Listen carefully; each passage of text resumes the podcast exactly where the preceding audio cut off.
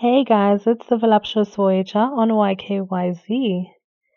So today I was reflecting on how I came to choose the name Voluptuous Voyager. You know, it had a lot to do with some of the plans that I had for this year, and one of which was to start a travel site.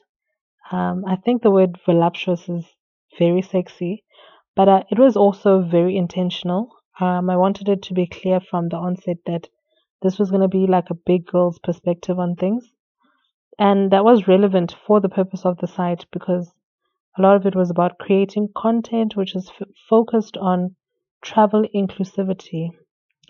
I wanted to create a space where people would draw inspiration from seeing someone like themselves out there occupying spaces where we wouldn't usually see much or any representation.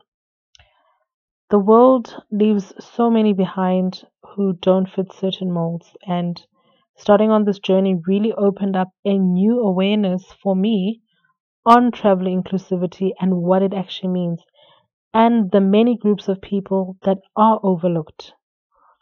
There's like so much more to say on this, but there's not enough time. So for now, I'll just say that I really hope to see it come to light. Um, but you know, tell me, how did you choose your name?